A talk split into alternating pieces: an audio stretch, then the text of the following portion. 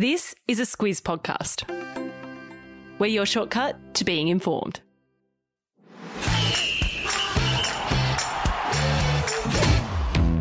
Good morning. This is Sport Today, your weekday sports news podcast that puts you ahead of the game. I'm Martin Gabor. And I'm Lucy Watkin. It's Tuesday, the 21st of December. In your Sport Today, the Aussies go 2 0 up. Peng Shuai appears on camera. Postecoglou wins the cup. And your daily dose of golf. This is your Sport Today. There's only one place to start after Australia beat England by 275 runs yesterday to take a 2 0 series lead in the Ashes. Jhye Richardson, he was the key bowler with five wickets in the fourth innings, as Australia took a little bit longer than expected to bowl England out on the final day. Yeah, I've got few fingernails left after that, Gab. they left it very, very late. Things looked to be going to plan when the Aussies got rid of Ben Stokes early in the day, but England fought hard to send the match into the final session. Jos Buttler was the key wicket, and he lasted 207 deliveries before he was eventually out hit wicket after he stepped on his own stumps off Richardson's bowling. Yeah, that was a really unlucky way to go after such a long knock. Richardson, he then removed James Anderson to end the test, and Marnus Labuschagne was named man of the match, and that was for his first inning century. The third test, it starts on Boxing Day at the MCG, and we now know what Australia's 15 man squad looks like after selectors announced their squad yesterday. Luce, are there any surprises with this team? No surprises, it's an unchanged squad. And there's some good news as well because fast bowlers Pat Cummins and Josh Hazlewood have been included. The squad is for the final three tests of the series, and there'll be a lot of competition for spots with five quicks named.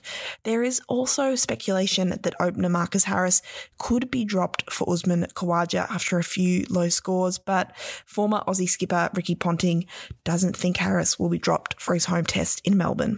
Well, we're going to have to wait and see what happens there. Uh, given Australia holds the Ashes, England must now win the final three tests if they are to take out the series. And that little segue brings us to today's trivia question, which is brought to you by Sportsmate Mobile. How many times has a team actually come back from 2 0 down to win a five test series? Any clues for us, Luce? I think the only clue for this one is it hasn't happened many times. That's a very good clue because you're absolutely right. We'll have the answer to that later in the show. Chinese tennis player Peng Shuai has appeared on camera in public for the first time since alleging that a former Chinese vice premier had sexually assaulted her.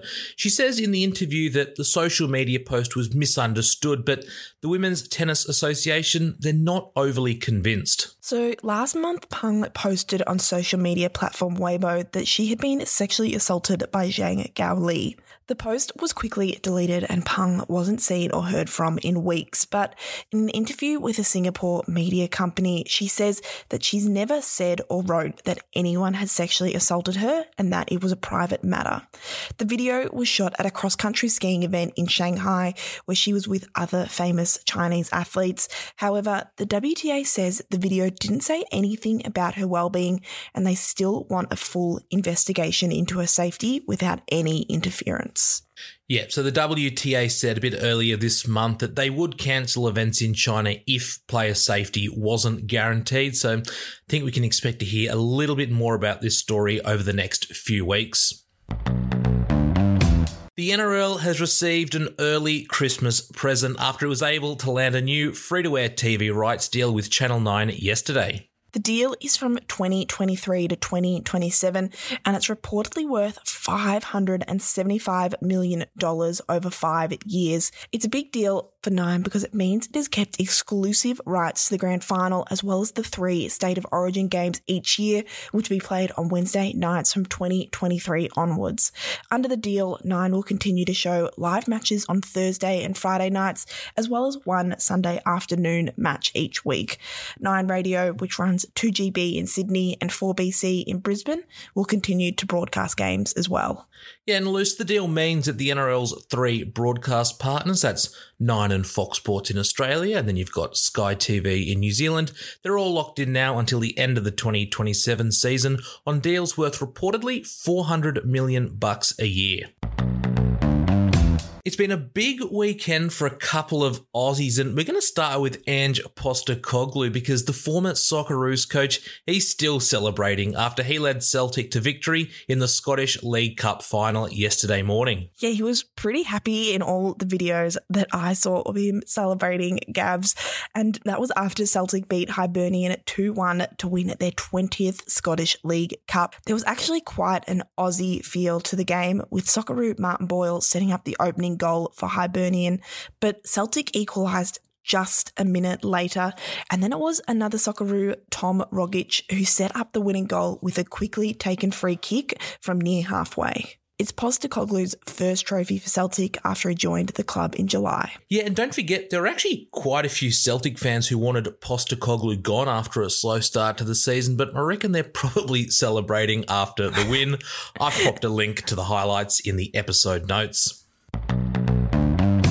Motor racing fans will know all about Molly Taylor. And yesterday, the Aussie star made a bit of history after she and teammate Johan Kristoffersen won the Extreme E competition. So, for those who don't know, the Extreme E Series started this year and it's an off road racing series that takes place in remote parts of the world in a bid to raise climate change awareness. Each team has a male and female driver, and Taylor and Kristoffersen drove for a team that's run by former F1 champ Nico Rosberg. Taylor finished fourth in the final race in England to claim her first major title in five years. Yeah, and that title that you're talking about was the Australian Rally Championship back in 2016. Now, it's going to be a big couple of weeks for Taylor because next month she's going to make her Dakar Rally debut.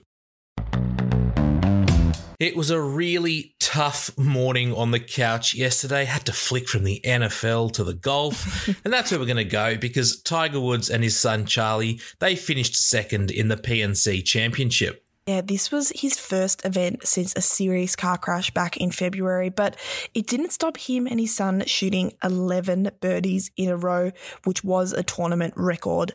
Dressed in Tiger's trademark final day red polo, the pair finished 25 under par, just two shots behind winners John Daly and John Daly Jr. Daly has had his own health issues over the years and in 2020 was diagnosed with bladder cancer. Daly has won two majors and said nothing could beat winning the PNC championship with his son. Got a confession to make. I absolutely love Daly's beard. It is giving off serious Santa Claus vibes. And hey, we're only four days out from Christmas, so maybe there's something there. All right, time for Catch This, where we tell you what's caught our eye or what's coming up. And I'm going to go to the NFL, where there have been a number of rescheduled games because of COVID over the past few weeks. And it means we get a double dose of games today. And you can, of course, catch both of them on Kayo and ESPN. What have you got, Luce? Well, for me, it's another player that could be in doubt for the Australian Open, and that's Rafael Nadal, who tested positive for COVID after he played in Abu Dhabi last week. Yeah, that of course follows on from Roger Federer and Serena Williams, who we know are out of the Australian Open. We'll have to see what happens with Rafa. All right, back to our trivia question today, which was how many times has a team come back from a 2 0 down to in a five test series? Luce, What's the answer? I said it hasn't happened that often because it has only happened once, and it was in 1936 37 when Australia beat England. Yeah, once. Uh, that's about as rare as it gets, and I think that was thanks to a bit of Sir Donald Bradman magic as well. All right, that's us done for Tuesday. We'll be back tomorrow. Thank you very much for listening. Take care. Catch you soon.